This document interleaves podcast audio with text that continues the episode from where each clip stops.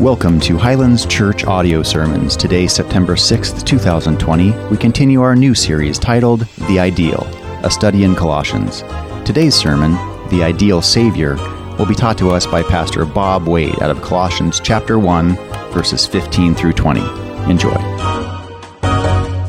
The passage we're looking at this morning is essentially the most significant statement on who Jesus is in all of the scriptures. Now, I, I, don't, I don't want to just say that and let you run past that really fast. This is the most significant statement on who Jesus is in all of the scriptures. And there's nothing quite like this. What's so interesting, though, about this passage is it actually it's unusual, is it doesn't have any commands. You know, one of the first things that happens when, when we stop, and as I'm preparing for like this message, is the first thing you do is you sit down and you look for the verbs or, or the, you know, the imperatives there. You're looking for something that tells you, as a result of this, I'm supposed to do this. But there's none in this. Which tells me that the primary thing that needs to happen today has to do up here in your mind, it has to do with what you believe. You see, Colossians has a lot of that. If you go back to chapter 1 and verse 10, it tells you that we ought to be increasing in our knowledge of God. Sometimes it's just important that you get things worked out, straightened out here, so that you know what to do when you're challenged. And the Colossians were challenged.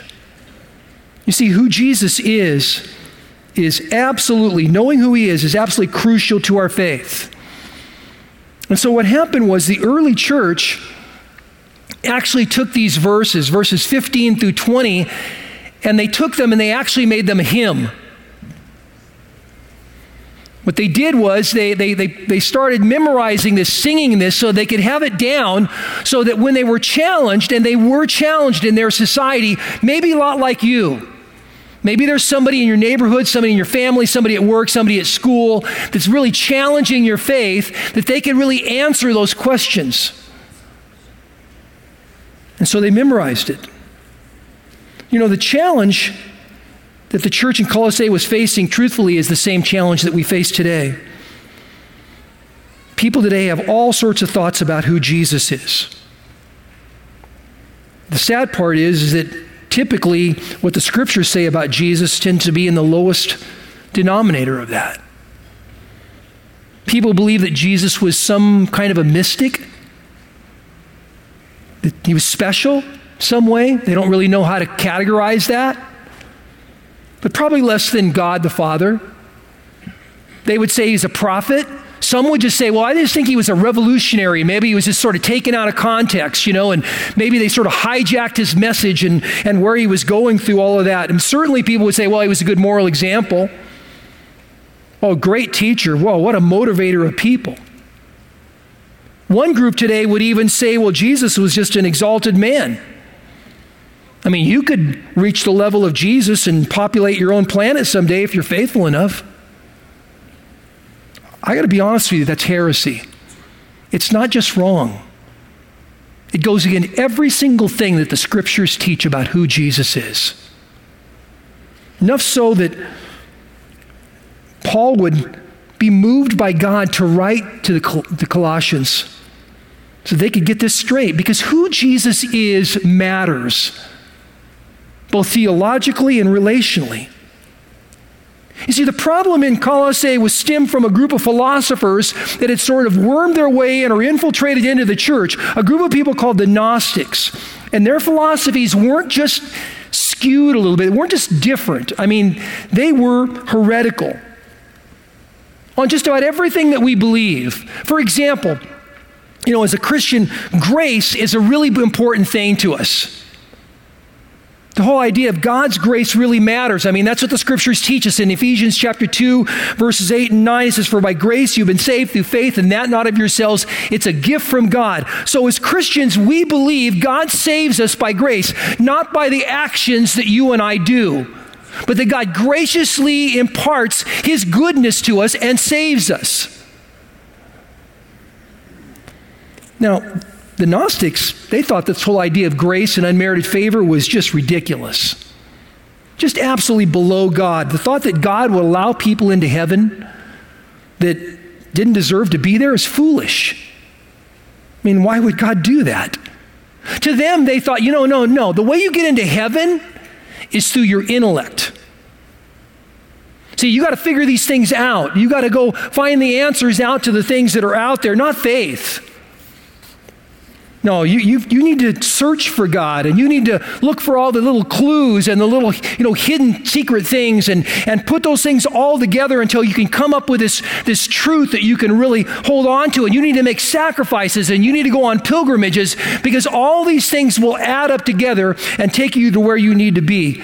Listen, nothing could be further wrong with that biblically. I mean, nothing. Colossians 1:12 tells us that it is the Father who qualifies us, who delivers us, who transforms us. The Gnostics also believed that only spirit was good. And because God is spirit, well, God is good. But matter is all bad. Well, your flesh is matter. This, this, this is matter. The floor is matter. The earth is matter. All of that is bad.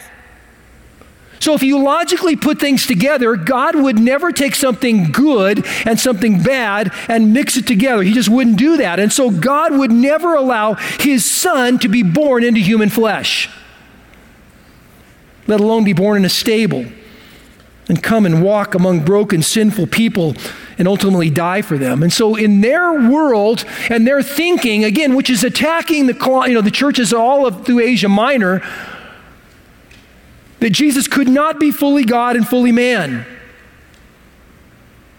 Some kind of a weird thing there, but couldn't be that. It also meant that God couldn't have created the world himself. They believe that God was sort of responsible for the world being created, but because the world, it tells us in Genesis 1 1, was created formless and void, that formless and void would be below God. He would never do that. He would never create something bad and just leave it alone like that, so that he didn't do it. So God literally would use a proxy, someone that would be lower than him, a lesser deity. That's who the Gnostics thought Jesus was less, lesser than God, below God. Not the same. That's the context here in verses 15 through 20. Now, the reason why that matters so much is it's actually the context of the world that we live in today. I mean, you mentioned Jesus and it's almost fighting words. You can talk about God because that's sort of an ethereal concept to people. But you mentioned Jesus today and it's sort of a fighting word because as Christians, we believe, you know, he actually came and actually died on a cross, came out of the grave. It's empty. So people wanted to you know, devalue that all the time. And so you get here to verses 15 through 20, and Paul is going to give us 10 truths about Jesus here that we're going to put into three different categories. Let's read the passage together and we'll jump into this. Verse 15 says, He is the image of the invisible God, the firstborn of all creation. For by him all things were created in heaven and on earth, visible and invisible, whether thrones or dominions or rulers or authorities. All things were created through him and for him. And he is before all things. And in him all things hold together.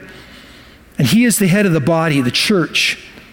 He is the beginning, the firstborn from the dead, that in everything he might be preeminent. For in him all the fullness of God was pleased to dwell, and through him to reconcile to himself all things, whether on earth or in heaven, making peace by the blood of his cross. Now, like I said, we're going to divide this into three categories here, these 10 truths. The first category here has to do, is simply in verse 15, it has to do with Jesus and the Father. And the truth, the first truth here in verse 15 is He, talking about Jesus, is the image of the invisible God. He is the image of the Father that you and I cannot see. Now, it's a really interesting word here because the Greek word for image is the word icon.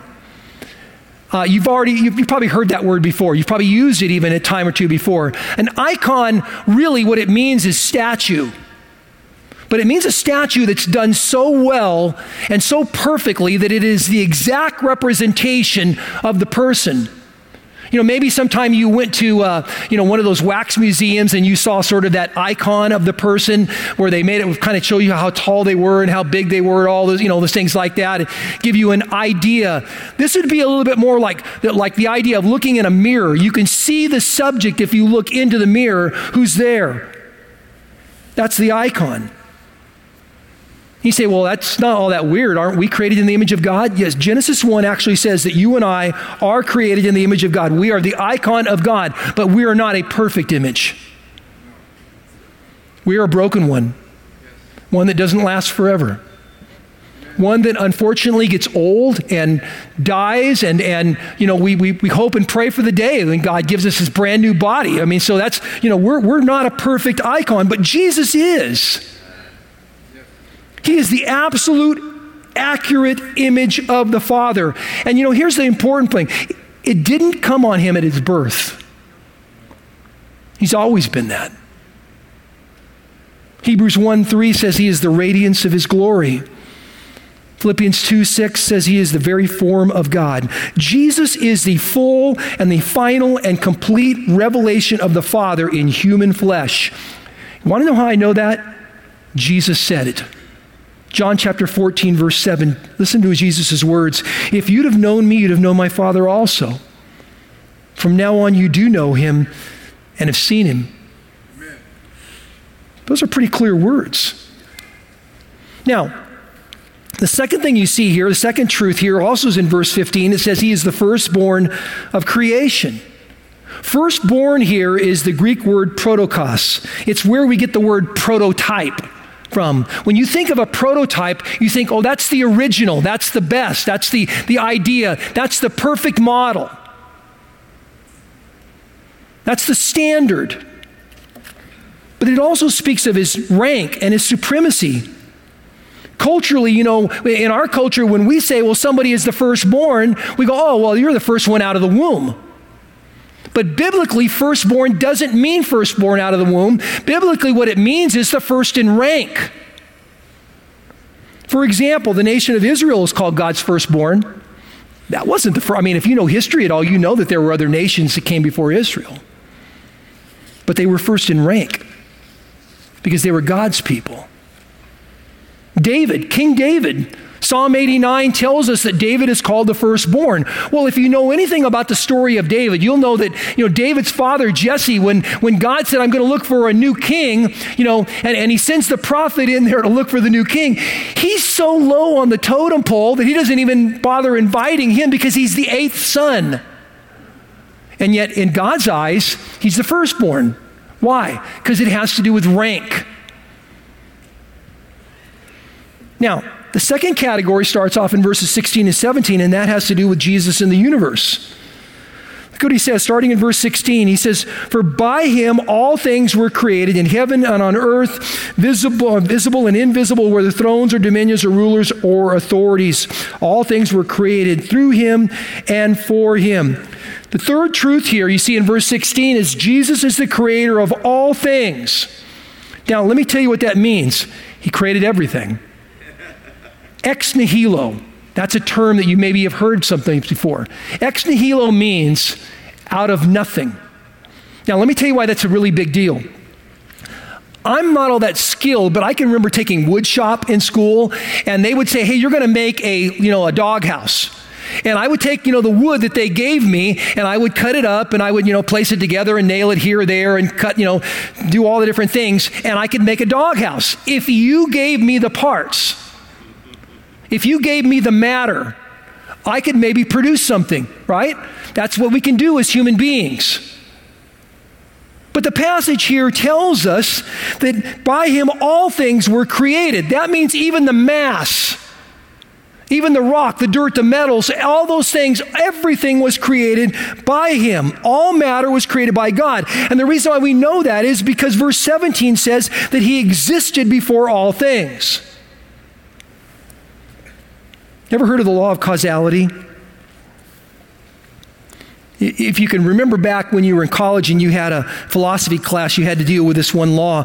It basically means you can't get something out of nothing.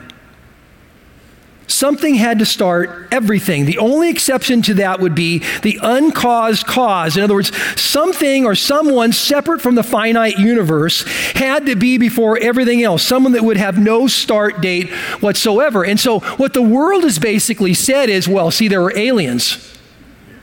They came from some other place, you don't know anything about them, and they kind of started all this stuff and got it going, and now they just fly around in their little saucers and they, you know, try to figure out if we can ever get close to them. Verse 17 tells us that it was Jesus, that Jesus is before all things. John chapter 1, verse 3 says, All things were made through him, and without him was not anything that was made that was made. Hebrews chapter 1 verse 2 says, But in these last days he has spoken to us by his Son, whom he appointed the heir of all things, through whom he had created the world. Jesus' own testimony even tells us this. In Revelation chapter 22, verse 13, he says, I am the Alpha and the Omega, the first and the last, the beginning and the end. In other words, I was the one that was before all things. Now, verse 17 gives us a fourth truth, and that is the, that he is the sustainer of all things, that he sustains everything. He's the one that holds it together, he's the one that makes it live. The fact that the world needs to be sustained will tell you off, right off the bat that it's not eternal. He's the one that, that preserves it maintains all of everything and holds everything together. In fact, if you think about how intricate life and the universe really are. It's actually amazing that he would maintain all those things. In fact, I, I did this little you know thing. I, I, walked around the office and I said, "What do you think life requires?" And the most common answer is water and air. Requires water and air. Well, that sounds really, really simple, right? And then you go back and you study it and you realize that life requires 11 different elements oxygen, carbon, hydrogen, nitrogen, sulfur, sodium, I, I always like reading that part because I like salt personally on things and it makes me feel better, like I'm okay, really. Um, sodium, magnesium, potassium, calcium, chlorine, and phosphorus. And not all the same mix. Like a little bit of this and a lot of this and some of this and put this all together. And that, that a perfect mix of things come together and create life. And without that perfect mix, you die. God creates that. God maintains that. God makes sure the mixture is perfect, and not just for us, for the entire universe. I mean, sometimes it's for things that we would never even think about. For example, the Earth's distance to Jupiter. I got to be honest with you, until last week, I never really thought about the Earth's distance to Jupiter. I realize that's really shallow, but I didn't, you know, it was never really like a big deal for me. But you know what? As I started reading about this, if the Earth were any further away from Jupiter, the Earth would be unprotected from both asteroids and comets colliding with the Earth, resulting in catastrophic loss of life.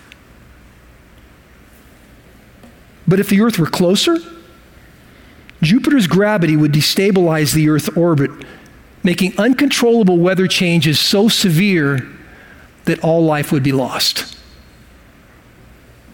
God just puts things together perfectly. The ozone layer. You know, if the ozone layer were any stronger, not enough LTV radiation would be able to reach the Earth.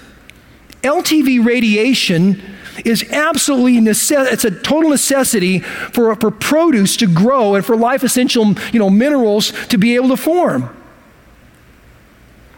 But if the ozone layer were any weaker, every living creature would get skin cancer and die. Everything in this universe is this in this amazing balance of things that God keeps exactly sustaining perfectly. Now, there's a third part here, a third section here in verses 18 through 20, and that's about Jesus and the church.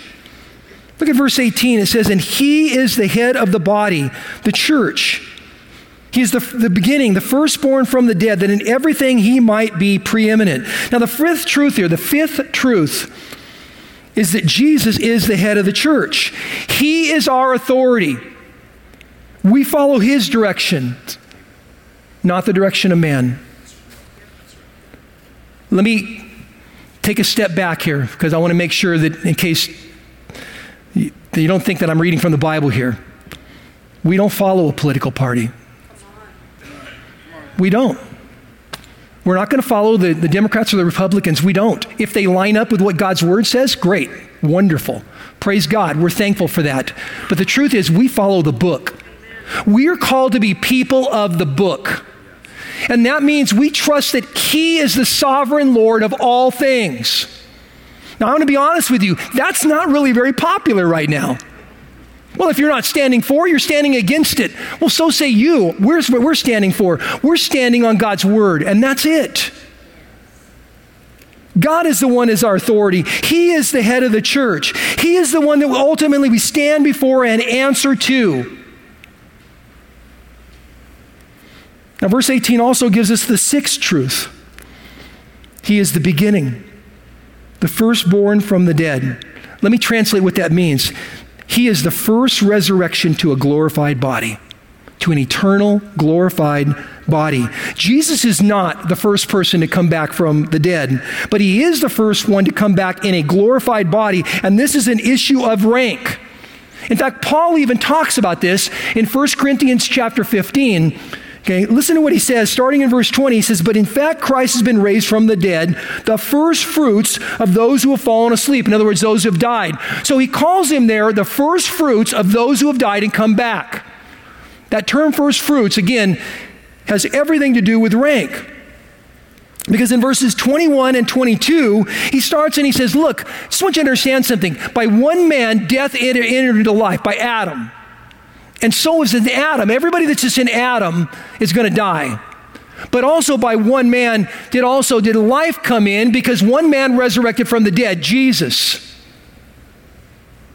Now in verse 23, he'll put this together. He says, "But each in his own order. Christ the first fruits." There's the issue of rank, supremacy. Then at his coming those who belong to belong to Christ. That's us. We're not before Christ. He is the first fruits.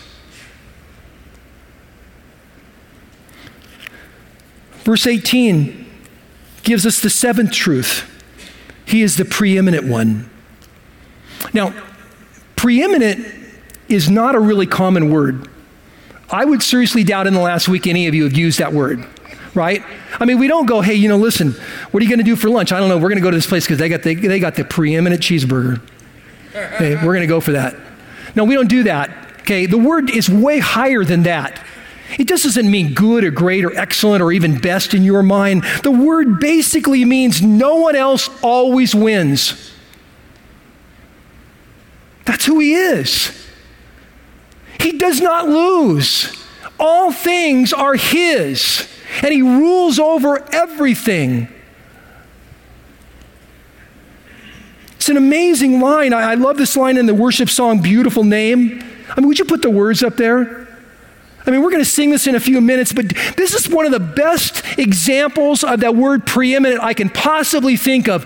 You have no rival, you have no equal. No one is a match for our God. No one. Now imagine this. In Colossae, these people were questioning all these things, and the believers were coming out going, No, no one matches our God.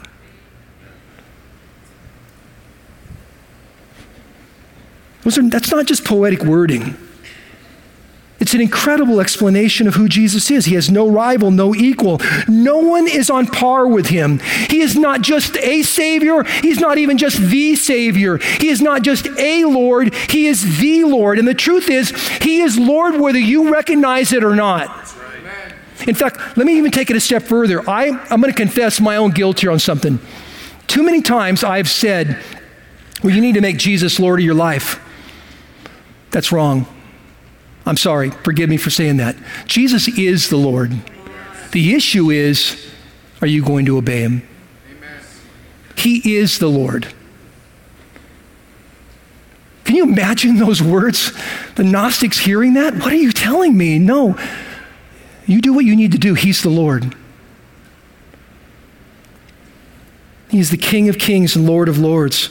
Verse 19 gives us the eighth truth here in that he is the fullness of God. He is not sort of God. He is not partially God. He is not a lesser God. He is the fullness of God. In fact, in Hebrews chapter 1, Verses 5 through 10, there is an incredibly interesting interplay that takes place here between the Father and the angels and the Son here. And in there, you starts off in verse 5, and it says, For to which of the angels did God ever say? This is so, in other words, it's the Father speaking in this case. And they want to be really clear here. The writer of Hebrews is clear. To which did, did any of the angels, because Jesus is not an angel, did any of them, did he ever say anything? Nope, never did. Verse 8, but of the Son, he says, Your throne, O God, is forever and ever. Now, let me make sure you got that here. The Father there calls the Son God. The scepter of righteousness is your scepter of your kingdom. Verse 10 You, Lord, laid the foundation of the earth in the beginning, and the heavens are the work of your hands. So the Father here calls the Son God, the creator of all things. Verse 20, you get the ninth truth here. He is the reconciler of all things to himself. The reconciler. Now, I want to be really clear here because this could be really taken out of context if you read this wrong. This is not a statement on universalism. Some people have looked at this and said, well, see, everybody's going to be in heaven. That's, that's not the case here at all. The, the, reconciling doesn't always mean you fix something. Sometimes it means you make an account for, you take an account for something. For example, if you ever worked at a, a store when you were growing up and they had to stop and they would do, you know, go back and find out what they still had and, you know, what they've sold and what they, they had, you would have to go and you would have to reconcile everything. Well, we sold this many of this and this many have just walked off the shelf, so maybe they were stolen or whatever the case may be. That's what that means. It means to give an account for everything. To reconcile is the Greek word katallasso. It means to change or exchange. And in this case, it has to do with relationships. Now, here's the really good news. If you're going to hear anything I say, make sure you hear this part. Jesus here is the reconciler. He's come to change things, to make an exchange in our lives uh, in a relational way so that you and I, by faith, could become part of his family. That's what he came to do.